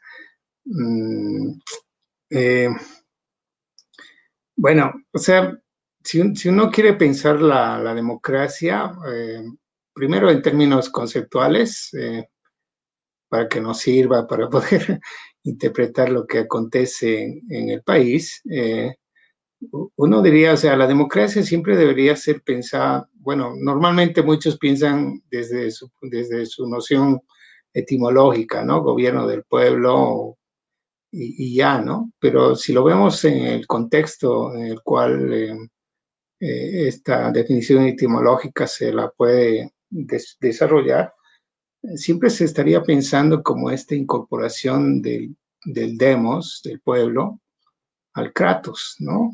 O sea, incorporación que eh, siempre es diversa, ¿no? O sea, eh, eh, es como que la democracia siempre está en movimiento, ¿no? La democracia siempre está, en, es un devenir, ¿no? Está, siempre es un, porvenir, ¿no? es algo que no, eh, que finalmente no tiene una, un puerto eh, último, ¿no? algo que, un encalle, si se quiere. A pesar de que, eh, eso no quiere decir a pesar de que no hay nada detrás de, de, ese porvenir, ¿no? Pero, por ejemplo, Norberto Bobbio llegaba a, a esa idea, ¿no? O sea, cuando, cuando quería definir qué es la democracia, veía que no había posibilidades de definir y por eso se inclinó por una definición minimalista. Y en algún momento, por ejemplo, Sartori decía, no discutamos qué es la democracia, sino eh, el cómo se hace la democracia. Y por lo tanto se iba más a la dinámica procedimental, es decir, cómo funciona la democracia. Entonces, eh, creo que ahí es eh, que, que, deberíamos pensar en esa, en, esa lógica, ¿no? O sea, ¿cómo pensarlo en el caso boliviano? Porque mm, no sería bueno ponerlo en una perspectiva binaria y decir democracia representativa versus democracia comunitaria, ¿no? O, cuál es la disputa por la democracia. Eh, si políticamente es útil, o sea, para poder ampliar eh, esta posibilidad de que el demos entre al, y se incorpore al Kratos y por lo tanto se reinventen las instituciones, está bien. ¿no? Pero en, en, perspectiva normativa uno diría, eh, la democracia es aquello que la sociedad empieza a acumular como, como, como conocimiento, ¿no? O sea, que empieza a pensarla eh, como deseo, como ambición, ¿no? Entonces, eh, y eso es, y eso siempre se va a mover, ¿no? O sea, por ejemplo, eh, por ejemplo, yo volviendo a leer las masas en noviembre del 79, eh, uno diría, eh, y Zabaleta también ahí me parece que es muy importante para, para entender cuando él habla sobre los cuatro conceptos de democracia, este, ¿qué es lo que está diciendo? Por un lado, que esta idea original, la democracia tiene que ver con el asunto de igualdad. Pero ¿cómo podemos pensar el asunto de la igualdad en un país como Bolivia, donde unos viven como perros para que eh, eh, y donde eh, otros otros coman coman chanchos? Sí. o sea, el grado de desigualdad aquí es tan grande y por lo tanto el tema de la democracia es pues un, o sea, discursivamente pudiera parecer como un discurso de abogados, decía, pero en los hechos está expresando un grado de desigualdad en la cual algunos no, son, no cumplen las condiciones mínimas de igualdad, ¿no? Entonces, eh, entonces como que uno diría, la, la, democracia viene a ser aquella manera en la cual se convierte en conocimiento un deseo de la masa. Y a partir de ahí, o sea, o del pueblo, si tú quieres, y a partir de ahí se va, uh, se va reinventando o configurando y reinventando la democracia, ¿no? Entonces, eh, por ejemplo, uno diría en noviembre del 79 que aparece recién el deseo eh, mayoritario, si se quiere, eh, colectivo de, por la democracia, ¿no? Hasta antes, diría Zabaleta, y todo el periodo liberal del siglo, inicios del, siglo XX, y hasta el periodo de la Revolución Nacional, la democracia era algo ajeno, era solo de las élites. De los grupos de poder. Obviamente no participaban, no, no podían participar ni elegir. Eh, no participaban ni siquiera las mujeres, ¿no? después del 52 hay una, un proceso de democratización social, pero que en el fondo todavía no generó la ambición de la idea de un ciudadano en voto, ¿no? Entonces, ¿cuál es la hipótesis que lanza Zabaleta en masas en noviembre? Que es en esa movilización y en ese en esa movilización campesina en el cual aparece el deseo eh, la ambición, es decir, por, eh, por idea de ciudadanía de una manera potente, fuerte y colectiva. ¿No? Aparece, si tú quieres, la identidad democrática. Hasta antes del 79, eh, las masas salían a las calles o, a, o, a, o, siquiera a las manifestaciones gritando viva la revolución o defendiendo la revolución. ¿no? O sea, como fue en, en, 72, el periodo de Torres, los momentos más democráticos no estaban vinculados a procesos electorales, sino a momentos de autodeterminación de la masa que se expresaban a través de, de, momentos de golpes de Estado, como fue el golpe de Torres o de Bogobán o de Villarruel, eh, ¿no es cierto? Entonces, eh, recién, o sea, en el 79, la población y los campesinos saldrán al bloqueo de caminos, no diciendo viva la revolución, sino viva la democracia y que se instale el orden democrático. Entonces, ¿a qué me voy? O sea, tenemos que ser muy percibir mucho, o sea, cómo la sociedad ha ido interiorizando el deseo de la democracia. ¿no? Y este deseo de democracia, en muchos de los casos, y, esto pudiera ser una hipótesis, deviene de la forma democrática comunitaria, de, la, de la forma de organización de la sociedad, de la forma de organización de base de la sociedad, ¿no? que se combina con el discurso que te ofrece para la legitimación del poder estatal o para la legitimación del poder público. Entonces, esta, esta vinculación entre lo exclusivo, el mundo comunitario, el mundo vinculado a las dinámicas eh, propias eh, de autogobierno, con el mundo, es decir, de lo que efectivamente, de lo que es, eh, nos constituye como común, mm, está generando este nuevo deseo de, que podemos llamar, ¿no? Es el deseo de, la democracia como tal. O sea, por ejemplo, el día de hoy, eh, uno diría, ¿cuál es el sujeto de la democracia? ¿Quién es el sujeto de la democracia en este momento? ¿No? ¿El sujeto de la democracia son los partidos políticos? ¿O el, sujeto de la democracia es eh, estos colectivos, estos, eh, estas estructuras que ven que pueden acceder al poder solo a través de la democracia. ¿no? ¿Y quiénes son ellos? Entonces, eh, ahí aparece el, diferente, ¿no? O sea, ¿cómo acceden directamente a la democracia, al poder público, ¿no? Y al control, se quiere, de, estructuras estatales a través eh, del dispositivo democrático,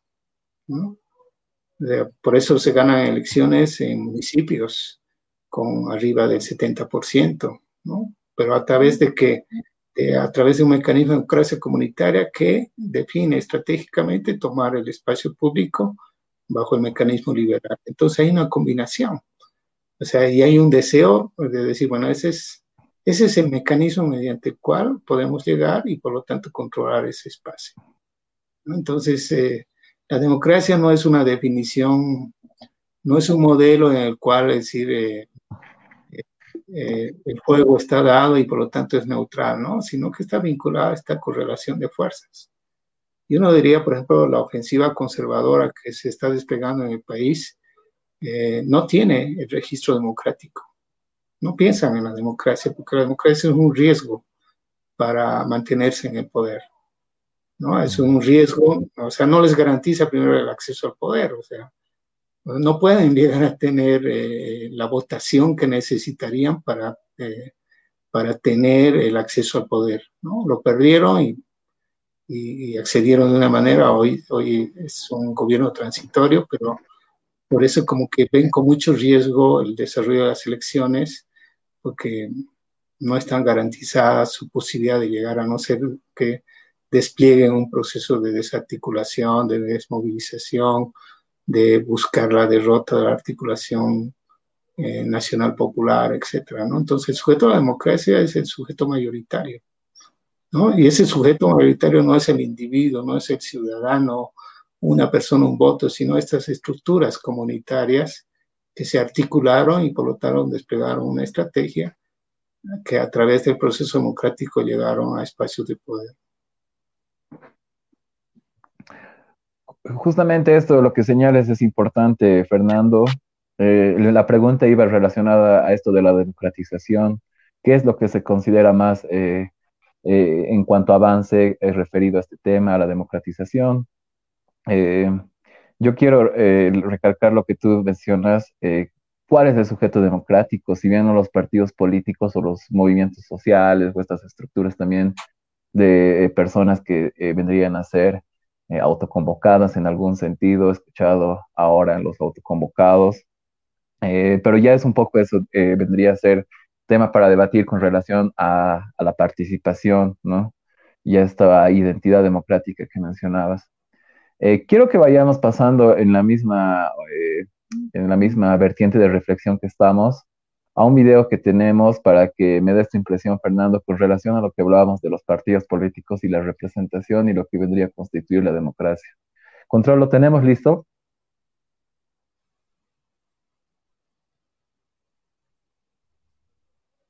Gracias.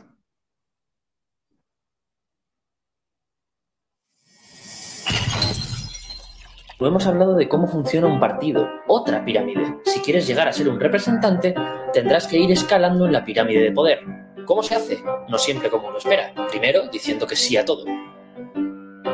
Luego, alianzas. Alianzas que luego puedes romper con alguna puntalada. Y cuando seas alguien, juega tus cartas de promesa. Diles que te acordarás de ellos cuando llegues arriba. Vale, ¿quiénes suelen llegar a la cima? Los más grises, la gente que está de acuerdo con todo el mundo.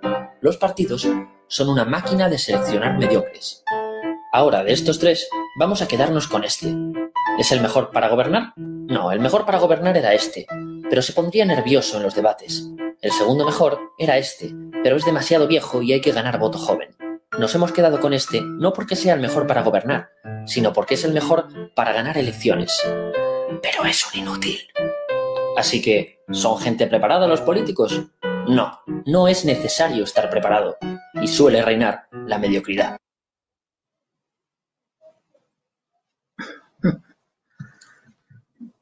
Ahí les daba un video que está en YouTube, lo vamos a pasar el link al final completo, pero es una reflexión más que todo que se hace de cómo se estructuran los partidos de forma interna, al parecer, eh, esto obedece también a ciertas estructuras verticales eh, características de la modernidad y de Occidente, como mencionamos hace un momento. ¿Cómo tú ves esto de los partidos políticos dentro de nuestro contexto? ¿Es así? ¿Tú lo ves reflejado quizás, eh, como menciona el video, Fernando? Ah, pues mira, o sea, en, opinión del video de día, no solo los partidos son así, ¿no? O sea, la dinámica de las estructuras de poder eh, reproducen estas lógicas. O sea, si lo vemos desde el realismo político, todo, todo espacio, o sea, todo espacio en el cual se disputa eh, la relación mando-obediencia, eh, va a estar de, o sea, es un juego en el cual no hay, o sea, es un juego, es el, se han desencadenado los, de, los demonios, ¿no? Y por lo tanto es un juego en el cual eh, no, hay, no hay una línea eh, que rija finalmente eh, de manera, si se quiere, entre comillas, buena esta lógica, ¿no? Entonces, yo diría, en términos de comentario general, no solo en los partidos sucede esto, ¿no? sino en todas las estructuras, también en los sindicatos, y por qué no también las dinámicas de la democracia comunitaria, ¿no? con todos sus matices, etcétera. Eh, eh, lo que hay que percibir es de que eh, el poder siempre va a estar mediando las relaciones colectivas, ¿no? eso en términos de opiniones así genéricas y que es para, para, no caer en los esencialismos, ¿no? Es decir, bueno, los partidos y el liberalismo es esto, en cambio el comunitarismo es el espacio en el cual hay armonía y por lo tanto consenso y por lo tanto todos son buenas intenciones. No, o sea, eso sería mentirnos, ¿no? Eh, y, claro, claro, ser, sí, comparto. Y ser, eh, presa fácil de lo que se quiere hacer. Hay un ataque muy fuerte a las estructuras comunitarias y corporativas eh, que se están, hay un acoso fuerte actualmente, ¿no? Y mediático de llamarlo, son las estructuras corruptas, son las estructuras patrimoniales, o sea, todos los males están sintetizados ahora ahí, ¿no? Y no se dice nada de los partidos, y no se dice nada del comité cívico, o sea, todas las estructuras en las cuales hay una disputa en términos de, de, recursos de mando y obediencia, son sujetos en los cuales va a disputarse, se va a desplegar la política como tal, ¿no? Y por lo tanto la lucha, la disputa o esta lógica que es mi siga amigo-enemigo, etcétera con distintos grados y niveles y con distintas intensidades. Fernando. Eh, eso por un lado, ¿no? Pero ya pensando en lo nuestro, en lo actual de los sistemas de, eh, partidos, eh, yo diría es una lógica muy simple de ver las, la, dinámica, la conflictividad y la dinámica de lo político en el país, ¿no? O sea, no te digo que no son importantes, finalmente son importantes por eh, la fuerza de ley que se le ha imprimido a la dinámica partidaria. Y te diría, es parte de la construcción hegemónica que viene de los 80, o sea, ese neoliberalismo o sea, que estableció el modelo de democracia representativa como el modelo, es decir, de gestión y de reproducción y del poder en el país, ¿no? Es el momento en el cual, o sea, si antes en el esquema de Estado 52 era Fuerzas Armadas y COP, los referentes de la sociedad civil uno y los referentes del Estado el otro, fue con la incorporación de un sistema de partidos igual que en el siglo, inicios del siglo XX, o sea, el establecimiento de un mecanismo, entre comillas, de pacificación. Entonces, eh, uno diría, es, es algo que ha quedado y es algo que hemos reconocido y está en la Constitución y por eso la democracia representativa tiene centralidad ¿no? Eh, porque funciona a través del sistema de partidos. Pero no es lo único, ¿no? Ni siquiera a veces, eh, en su fase final es importante, pero en su fase, eh, si se quiere, constructiva, es secundario. ¿Por qué? Porque hay otro, otra dimensión, hay otro circuito, que podemos llamar el circuito, el segundo circuito, es mucho más efectivo, que son las organizaciones de la sociedad civil. ¿no? Es mucho más efectivo, por ejemplo, en los partidos, si tú quieres, de derecha, porque uno diría, ¿cuál es el partido de derecha realmente como partido? ¿No? O sea, uno diría, al parecer no hay, o son muy débiles, pero ¿qué hay detrás? Hay grupos de presión, ¿no? Hay el Comité Cívico Cruceño que, que se ha activado, hay este, los grupos de, presión empresarial, CAINCO y otras, que son instancias corporativas, ¿no? grupos de presión que por lo tanto están incidiendo en la toma de decisiones, en la definición de estrategias. Igual del otro lado, ¿no? igual del lado nacional popular. O sea, no es el MAS, el MAS no es un partido, o sea, no es una estructura eh, que se pudiera pensar como esa estructura en la cual hay un comité y por lo tanto todo lo que viene a, organizar es eh, de arriba hacia abajo. No, más es un conglomerado de articulaciones, un conglomerado de estructuras organizativas muy diversas, ¿no? muy diversas y que por lo tanto, o sea, están las comunidades interculturales con, con, mayor peso, quizás ese es uno de sus problemas, o sea, que no se ha modificado la correlación de fuerzas internas controladas por comunidades interculturales como los cocaleros, etcétera, pero también está la única, está, están eh, otras estructuras corporativas, asociativas, ¿no? Entonces, eh, si queremos tener una percepción más global del campo político, no podemos reducir esto a una lógica solo de partidos, porque los partidos eh, son quizás la parte final de una disputa mayor que son entre estructuras que están vinculadas a la dimensión de este segundo circuito, ¿no? asociativas, corporativas y comunitarias. Y deberíamos percibir estas como importantes. No quiere decir ahora que hay que institucionalizar estas, sino esas son las que de alguna manera garantizarían o no eh, los niveles de gobernabilidad, de posibilidades de acción, etc. Entonces, necesitamos ampliar nuestra perspectiva predominantemente liberal hacia una, hacia una concepción más post-liberal, si se quiere, eh, de la dimensión de la democracia y de lo político. Justamente, Fernando, eh, yo creo que eh, lo importante de lo que tú dices vendría a estar resaltado con lo que se entiende como doble Estado, ¿no? El Estado que visible y el Estado invisible. Este Estado invisible estaría compuesto justamente por todas estas agrupaciones que tú mencionabas hace un momento y que no son visibles eh, porque no son eh, los que de algún modo eh, toman las decisiones de manera clara, ¿no? de manera evidente. Yo creo que la, que la intención de la democracia es transparentar el poder justamente, o, o, sea, que estas relaciones de poder sean transparentes. Y estas relaciones se pueden llegar a transparentar por medio de la participación. En ese sentido, yo eh, eh, trataría de entender más la democracia comunitaria quizás, o en función a lo que hemos ido hablando, eh, en función a algunas características. La, primera vendría a ser una mayor participación, la segunda la rotación de cargos, la tercera los mayores niveles de deliberación y la última sería que prime el sentido de la necesidad de lo comunitario, ¿no?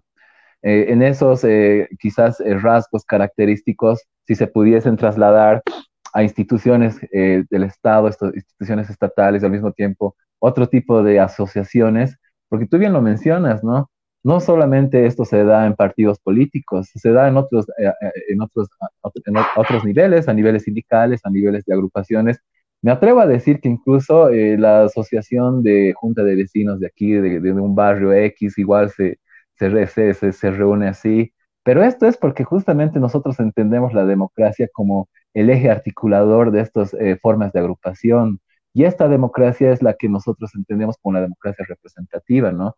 Porque eh, eh, si te das cuenta, la, Borges decía también que la democracia es un abuso de la estadística, de que en algún modo, evidentemente, se puede dar mayor importancia y mayor relevancia a lo que vendría a ser la, mayoría, pero aún quedan eh, cosas sueltas, ¿no? En ese sentido, ¿cómo nosotros eh, podemos llegar a, cambiar esas instituciones, quizás a partir de la democracia comunitaria, que se abre como un espacio necesario eh, para aquello? Un, un, tema quizás para ir acabando, Fernando, esto de lo que vendría a ser, cómo han ido ostentando algunos diferentes grupos el discurso de la democracia, cómo Mm, si se quiere, como eh, discurso ideológico de vanguardia para que sus consignas tengan cierta legitimidad, ¿no? Me refiero al movimiento de los pititas de octubre del año pasado, quienes decían que se había vulnerado la democracia el 21 de febrero por esto de la repostulación de Evo Morales. Ahora existe un giro democrático dentro del movimiento al socialismo y dentro de los movimientos sociales que tú mencionabas hace algún momento, quienes son los que de algún modo eh, están presionando porque se lleve a cabo las elecciones y al mismo tiempo apuestan eh, por esto, eh, por, las elecciones, ¿no? por, las, por este comicios electorales. Entonces, ¿cómo ves estos dos, estos dos escenarios? Y al mismo tiempo, ¿cómo ves que estos dos movimientos son tanto antagónicos manejen el mismo discurso? ¿no? Pues mira, Diego, o sea, ah, eh, respondiendo rápido a, algunas de tus preocupaciones o comentando más bien, eh, yo creo que si queremos pensar la democracia en el futuro, o sea, y, una democracia que de alguna manera eh, sea más amigable a, la condición social, a, la dimensión. O sea, lo que pasa es que nuestra condición social abigarrada, heterogénea, eh, además con, con, grandes clivajes vinculados a la desigualdad, eh, vinculados al tema territorial, eh, etcétera. O sea, el devenir siempre se ve como que un escenario conflictivo, es decir, el pensar en una resolución final de nuestros clivajes y de nuestra heterogeneidad para generar una homogeneidad social, etcétera, es una ilusión, ¿no? O sea, al parecer vamos a, vamos a tener y el devenir siempre va a ser político y siempre va a ser esta reinvención de la democracia como tal, ¿no? Entonces, en perspectiva de pensar una reinvención de la democracia, necesitamos empezar a romper, el, eh, si, se quiere, la camisa de fuerza que ahorita está evitando que la democracia sea más flexible, el camiso, la camisa de fuerza liberal, ¿no? O sea, estamos muy habituados de pensar en la perspectiva solo liberal cuando necesitamos ampliar el liberal, ¿no? Esta perspectiva liberal de entender a la democracia como sistema de partidos, régimen electoral y, representación territorial, etcétera. ¿no? Necesitamos empezar a incorporar los formatos corporativos y comunitarios, reconocerlos. O sea, necesitamos eh, reconocerlos y empezar a establecer los mecanismos que puedan transparentar, es decir, eh, estos niveles de intercambio político. O sea, no son malas palabras el decir intercambio político. Eh, o sea, eh, las experiencias de democracias que, que han ido eh, rompiendo el escorte, si se quiere, la camisa de fuerza liberal, y hay varios y bastantes, ¿no? y que están empezando a tener y a empezar a entender, por ejemplo, el cooperativismo democrático. ¿no? O sea, ¿cómo podemos, es el caso de las cooperativas mineras o cualquier grupo de presión, ¿no? O sea, eh, según Norberto Bobbio, eh, muchas de estas son poderes fácticos.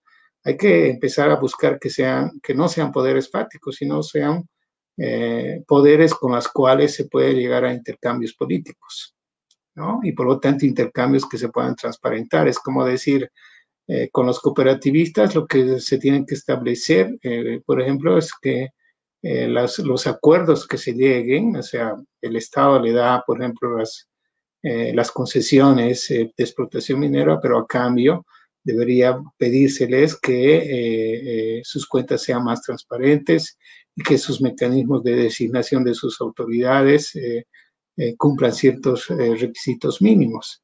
Entonces vamos avanzando hacia un proceso, si se quiere, de atemperamiento de los poderes fácticos, pero también de sinceramiento entre lo que efectivamente somos eh, con la forma estatal, ¿no? Y no sigamos solo la línea liberal que decía, bueno, todos que se conviertan ciudadanos y en buenas personas y que renuncien a hacer política o renuncien a sus prerrogativas, es decir, de poder.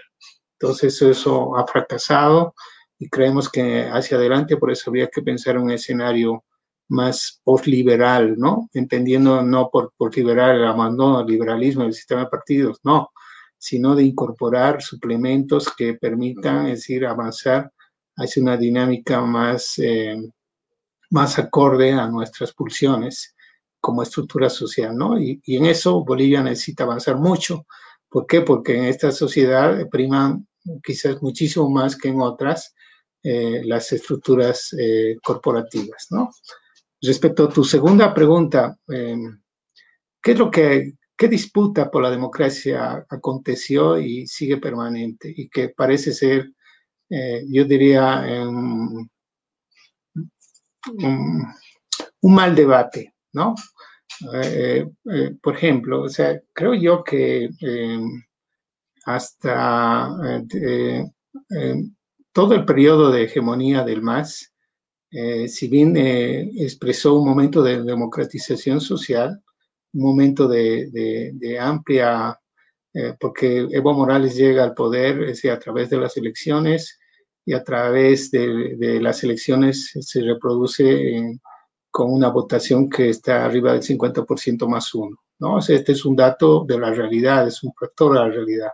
Pero no solo ese es un factor de la realidad, sino eh, el éxito que tiene el instrumento político, el MAS como tal, en todos los niveles de representación política, desde la municipal hasta la nacional. Entonces, como que hay una llegada campesina indígena que, o sea, a través de la democracia que empieza a ocupar espacios de poder estatal, ¿no? Que se vuelve irreversible, o sea, en el corto plazo eso no es posible, ¿no? A pesar de todas las intenciones, eh, de que eh, se lo dañe y se lo debilite y por lo tanto reduzca su incidencia en la configuración del nuevo orden político, ¿no? O del orden político que pueda venir después de las elecciones de este año.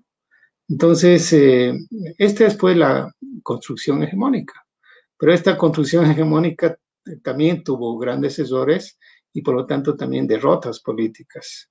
Uno de sucesores es el asunto del 21F, el referéndum, y la idea de, la, ah, de volver a reelegirse. ¿no? Entonces, esto va a generar eh, todo un movimiento de la sociedad, o sea, de sectores de la sociedad, no de toda la sociedad, sectores sobre todo urbanos, eh, sectores de clase media, que se van a ver dañados y por lo tanto van a empezar a generar una, una nueva interpretación de la democracia. Va a entender a la democracia como garantía del Estado de Derecho y por lo tanto de, las, eh, de los acuerdos que se habían establecido y por lo tanto de, eh, de reclamo, es decir, al daño, si se, si se quiere, a la manipulación de, de la normativa legal, ¿no?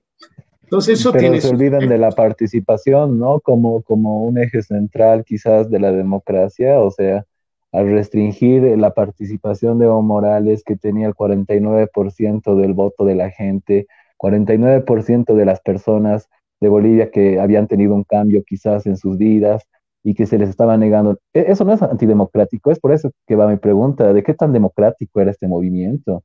Porque justamente eh, eh, si entendemos la democracia como la censura de la participación y no como la libertad, que es un eje central también de lo que vendría a ser los principios liberales que, que enarbola la democracia de algún modo participativa y representativa. ¿Qué pasó con esto, no? ¿Qué pasó con la participación? Claro, pero ahí tienes que entender que la democracia es, eh, es política, ¿no? es lucha por el poder. Entonces, o sea, la democracia no, está al margen de la dimensión de lo político. Y por lo tanto, o sea, eh, las decisiones políticas que se tomen van a tener efectos en la construcción de la democracia. ¿A, qué me voy? O sea, que, que el movimiento eh, de las clases medias a las que se han catalogado como pititas eh, tiene cierto asidero, ¿no? Tiene asidero en, en distintos grupos de la, de la sociedad, ¿no? Y estos van a actuar en correspondencia, o sea, pensando que son el pueblo, ¿no? En determinado momento, o sea, y ahí uno pudiera decir, el pueblo siempre se configura en función a un daño, ¿no? Y como eh, ese, ese es un sujeto, o sea, que se va configurando eh, y que va encadenando distintas eh, eh reivindicaciones, demandas, ah, y, y, que por lo tanto empieza a convertirse en un referente, ¿no? Un referente que pone en cuestión el orden establecido. Entonces uno diría, Evo Morales fue derrotado en octubre y en noviembre, ¿no? Entonces, ¿por qué fue derrotado?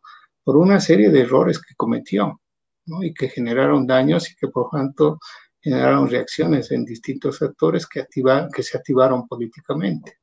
Detrás de ellos hay grupos conservadores, eh, grupos que posiblemente han, han, generado una ofensiva eh, hacia a, a, derribar al gobierno, sí, como en cualquier otro momento.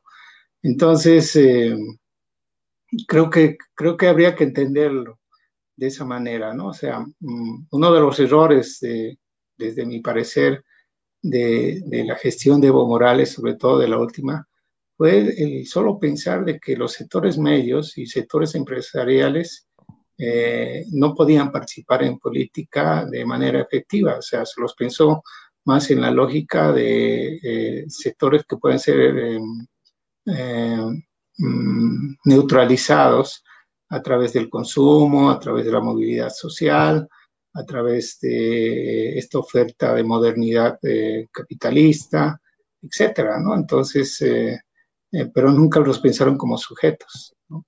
Y el sujeto en realidad a veces emerge de la contingencia. ¿Y qué fue la contingencia? El daño, el daño a la estructura del acuerdo. ¿no? Y a partir de ahí empieza a gatillarse y se vinculan a sectores conservadores y, y tenemos lo que tenemos ahora. ¿no? Entonces, eso no quiere decir, sin embargo, de que este sector es eh, eh, es por lo tanto la expresión eh, de, eh, de, la mayoría, ¿no? O sea, por eso estamos en plena crisis política que todavía no se ha resuelto y que tendrá que ir resolviéndose a través del mecanismo electoral.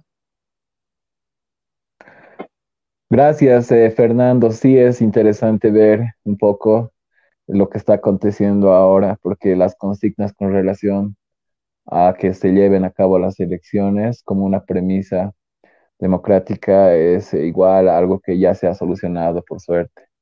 Uh, vamos pasando a la última parte de lo que vendría a ser el programa, a, le a leer los comentarios de la gente y las preguntas que tienen las personas que nos ven. Muchas gracias a todos aquellos que ven y comparten esta, eh, este diálogo interesante que tenemos con relación a la democracia comunitaria.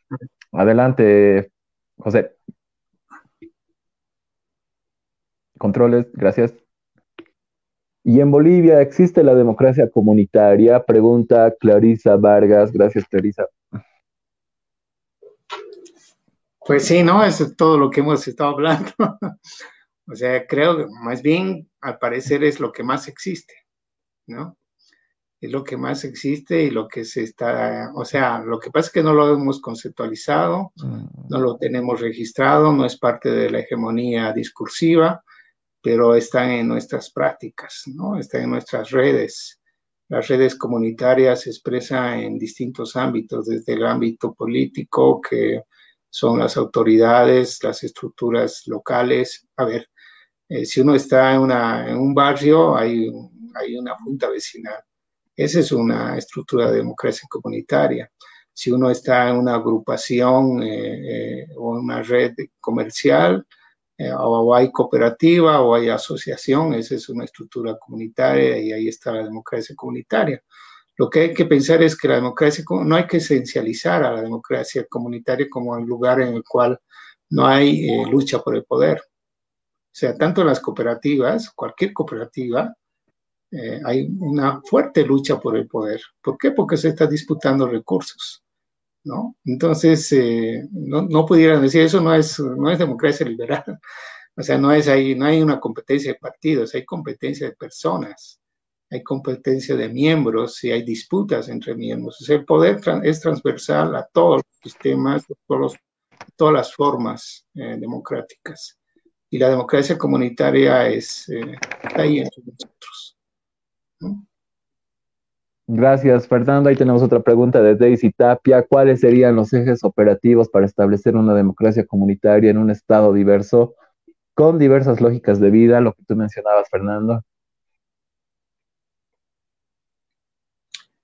Pues ahí el, el, eje operativo es básicamente esta idea de interculturalidad, ¿no? Que es insuficiente, o sea, porque desde otras narrativas se habla de acoplamiento, ¿no? O, desde otras hablan de entrecruzamiento.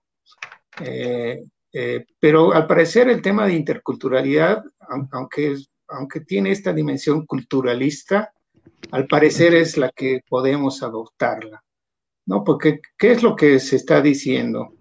Eh, para poner un ejemplo, nada más un ejemplo, es como eh, las estructuras comunitarias son las que se despliegan en, medio de la sociedad, la sociedad está desarrollando estas estructuras y el Estado tiene otro tipo de estructura. Entonces, ese encuentro es lo que, ese encuentro, ese diálogo y esa disputa tendrá que generar una nueva institucionalidad, ¿no?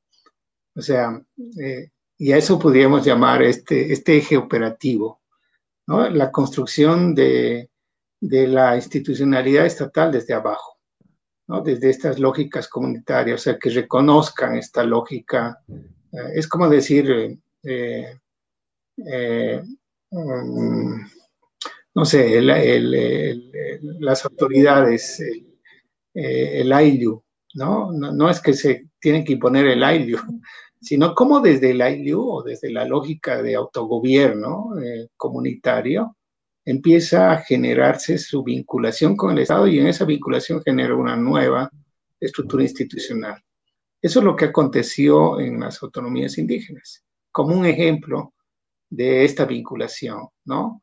O sea, por ejemplo, en las autonomías indígenas hay la estructura orgánica, el autogobierno como tal, que es ancestral, que no depende del Estado y que gestiona el territorio y funciona sin el Estado, ¿no? O sea, son las autoridades, el sindicato o la federación o la central sindical o los eh, cabildos, etc. Pero al ser parte del Estado, o sea, al ser y recibir recursos del Estado, tienen que elegir autoridades, que ya es un entremedio. ¿no? Es una autoridad, es como un brazo, y aparece la autoridad autonómica, eh, si quiere, de la autonomía indígena, ¿no? Y aparece el Consejo Territorial, y aparece, es decir, estas otras figuras que emergen de esta vinculación. Y esto llamaríamos ya la estructura intercultural, ¿no? Ese encuentro entre ser parte del Estado. Gran parte de las dinámicas comunitarias están exigiendo, no todas, y no es necesario que todas, gran parte de ellas exigen ser parte del Estado, porque negocian con el Estado, pero al ser parte del Estado, también tienen que modificarse como también modificar al Estado. Exacto. Muchas gracias, Fernando. Tenemos una última pregunta de Mireya Sánchez Echeverría. La democracia comunitaria debería romper incluso con las representaciones territoriales e ir en pos de las representaciones de intereses del bien común, medio ambiente, animalistas, diversas comunidades o sectores, etc. Nuestra peculiar conformación de sociedad requiere nuevas formas democráticas. Interesante comentario, muchas gracias Mireya Sánchez Echeverría. ¿Estás, Fernando, algo sobre el comentario? No es pregunta, no es comentario. Eh, no, no, yo comparto el comentario, ¿no? Sí. Es un poco lo que, lo que el sinceramiento entre la forma estatal, que es una forma, si se quiere, con registros liberales y republicanos, en, términos mayoritarios, si se quiere, por obvia o por obvia por obvia razón, ¿no? O sea, la, la, primera constitución que tenemos, Simón Bolívar nos los envía diciéndolos, les estoy enviando la constitución más liberal que existe en la tierra, ¿no? Pero además en su buena intención, porque el liberalismo en ese momento era quizás la concepción más revolucionaria que, había, ¿no? Entonces, por lo tanto, en su deseo, pero también en su, eh, o sea, no podíamos pensar y no podíamos pedirle a Simón Bolívar que reconozca todas las estructuras comunitarias, etcétera está pensando desde una perspectiva de su tiempo y en su momento. De su condición también, sí, ¿Verdad? De su condición también, cierto, sí, sí, es cierto. De su condición y bajo, o sea, bajo su influencia teórica, o sea, él, no está metido en las comunidades, viene de otra tradición y viene de una tradición liberal, ¿no?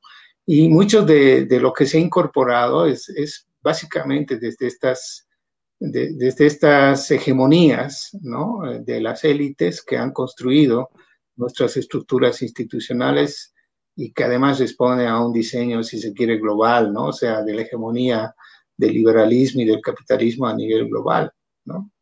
Entonces, eh, eh, la emergencia ahora con, de la democracia comunitaria como que eh, pone en vilo ¿no? estas estructuras, pero en, el sentido de decir no del desmontaje total, porque eso, pensar el desmontaje es como que una ilusión, ¿no? Eh, sino que más bien esta idea de la construcción de nuevas instituciones, de nuevos arreglos, porque parte del liberalismo, parte del anarquismo, parte del republicanismo, pues se tienen que reinventar en función a nuestras estructuras propias.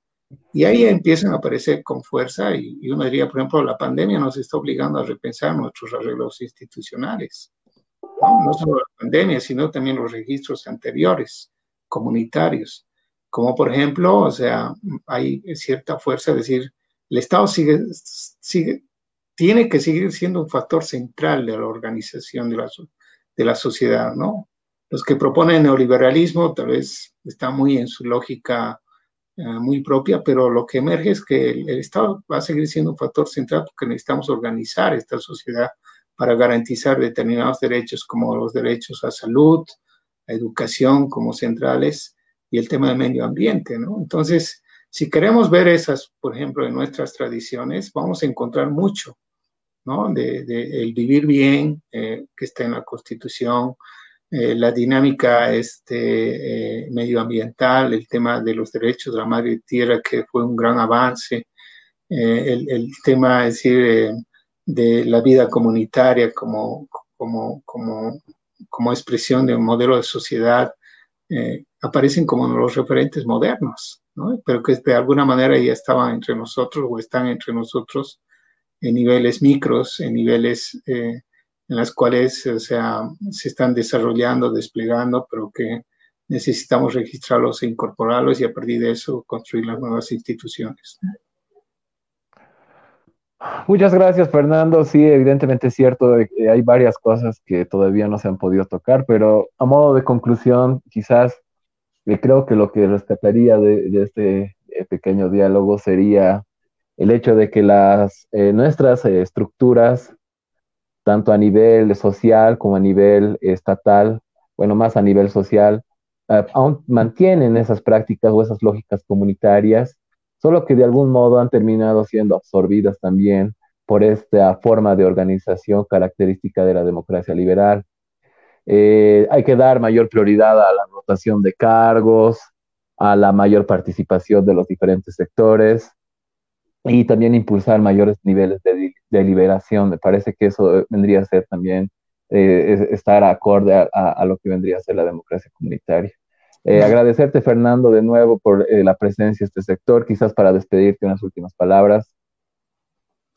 No, gracias, Diego. Yo creo que, bueno, hemos, hemos hablado de muchas cosas. Espero que, bueno, algunas siento que han sido dispersas. bueno, creo que es parte de, de cómo podemos ir sacando ideas o produciendo ideas. Y obviamente es un tema que, que, creo que hacia ahora como hacia adelante habría que eh, posicionarlo y desarrollarlo, ¿no? Eh, nada más yo me quedaría con, una idea, eh, retomando lo, que tú dijiste al final. Em, yo, yo, yo, pensaría más bien, em, no, no, compartiría mucho contigo en términos de, de, decir, bueno, pues hay que rescatar como algo testimonial o algo, o sea, entiendo así, ¿no? O sea, más bien pensaría de que la democracia tiene una fuerza emancipación fuerte que hay que disputarla, ¿no? O sea, y hay que disputarla en la idea de que es una exigencia por la igualdad. Y esa exigencia por la igualdad tiene distintos formatos, no está peleado. O sea, no es binario, no, no hay un desencuentro entre modelo representativo, participativo y comunitario. O sea, lo que en realidad pudiera estar aconteciendo con la ofensiva conservadora que está entre nosotros es eh, romper el presupuesto mínimo de la democracia, que es la búsqueda de la igualdad. ¿no? Entonces, eh, ahí es yo creo que eh, la defensa de la democracia es la búsqueda de la igualdad y a partir de ello, o sea, buscar que este registro se traduzca, por ejemplo, en la garantía de los derechos individuales y colectivos a través del voto y las elecciones. O sea, si tú quieres, nos vinculamos con la democracia representativa. Es la manera de defender que la mayoría o, la, o el conjunto de la sociedad, es decir, legitime el poder político, ¿no? Es a través de este mecanismo, porque este mecanismo es reconocido por todos. O sea, no podemos abandonar la lucha por ganar eh, y por vencer en el campo de la representación política de la democracia representativa. O sea, y no podemos o sea, bajar la guardia en la búsqueda de que se, conozcan nuestras formas de autogobierno, como es las estructuras comunitarias, asociativas, eh, eh, corporativas. O sea, eh, no podemos porque el liberalismo, por ejemplo, ¿qué está buscando? Neutralizarlas, estigmatizarlas, o sea, y ocultarlas y que se vean que solo sean poderes prácticos. No, lo que habría que buscar que estos son poderes reales y que por lo tanto necesitan ser incorporados en los procesos de decisión pública, de decisión colectiva y por lo tanto es, un, es una dinámica en la cual o sea, no es una dimensión testimonial, sino más bien una dimensión de mostrar, ¿no? y ahí acabo diciendo, por ejemplo, a Malco se lo acusa diciendo de separatista, pero cuando él pregunta y le preguntan si se siente boliviano, él dice que no. ¿Por qué? O sea, ¿por qué, ¿por qué no me siento boliviano? Porque no ve condiciones de igualdad. O sea, porque no hay, no hay, o sea, no se ha resuelto el asunto de la igualdad. Y por lo tanto, se está buscando que la igualdad en todos los términos, en términos de reconocimiento como ciudadano, como cualquier otro, pero también en términos de sus estructuras de autogobierno, ¿no? Como estructuras que dicen, estas estructuras no pueden ser subalternas, estas estructuras son partes esenciales de la toma de decisiones y de la eficacia y eficiencia del funcionamiento de la sociedad.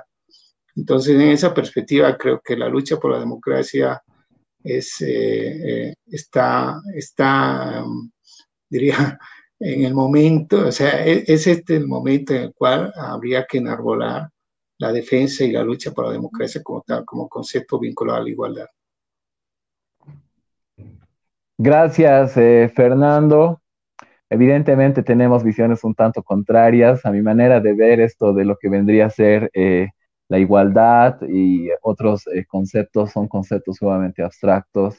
Ya lo mencionaba el pensador Karol Kosik con el, la, la conceptual, con la característica o el concepto de pseudocompresiones.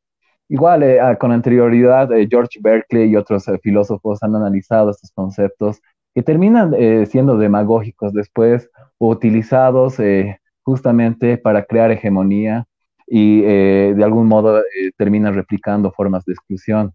A mi manera de ver, lo que la democracia comunitaria daría paso o daría pie quizás es tratar de volver a autogobernarnos como sujetos, no depender tanto del Estado. Esa dependencia quizás del Estado ha terminado replicando élites y conservando al mismo tiempo ciertas estructuras de dominio.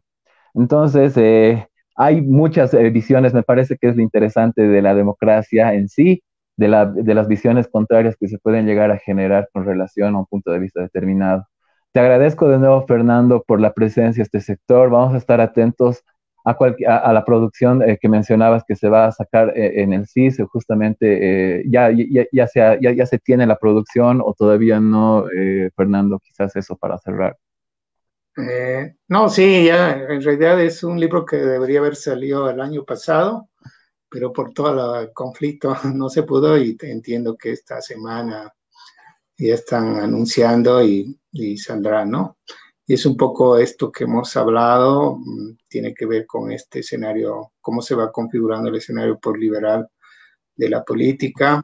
Y en función de tu último comentario, eh, decirte sí, bueno, en gran parte estoy de acuerdo, eh, solo, solo marcaría el elemento en que eh, no es bueno dejar el campo, no es bueno dejar un campo de lucha a disposición de otros sectores como es el campo de la lucha por el Estado, ¿no? O sea, siento que gran parte de, la exigencia de los grupos y de la dimensión popular, e indígena y campesina fue llegar y ser parte del Estado, ¿no? Por lo tanto, disputar ese espacio es legítimo y hay que hacerlo en las reglas de los mecanismos que están establecidos sin dejar de ser lo que efectivamente es, es como democracia comunitaria, ¿no? Por eso siento que la estrategia viene desde ahí, desde esa matriz, para, plenamente de acuerdo, reinventar el Estado. Exacto, plenamente de acuerdo. Muchas gracias, Fernando. Eh, muchas gracias a toda la gente que nos ve. Vámonos con una canción, vámonos con la canción Democracia, justamente de este grupo Huellas de Barro. Este es un grupo de Zaragoza, España. Entonces vamos a escuchar la canción. Gracias, Fernando. Hasta otra oportunidad. Muchas gracias a todos los que nos ven. No, muchas gracias, Diego, y felicidades y hasta la próxima. Gracias, Fernando. Gracias, producción. Gracias a todos los que nos ven de nuevo.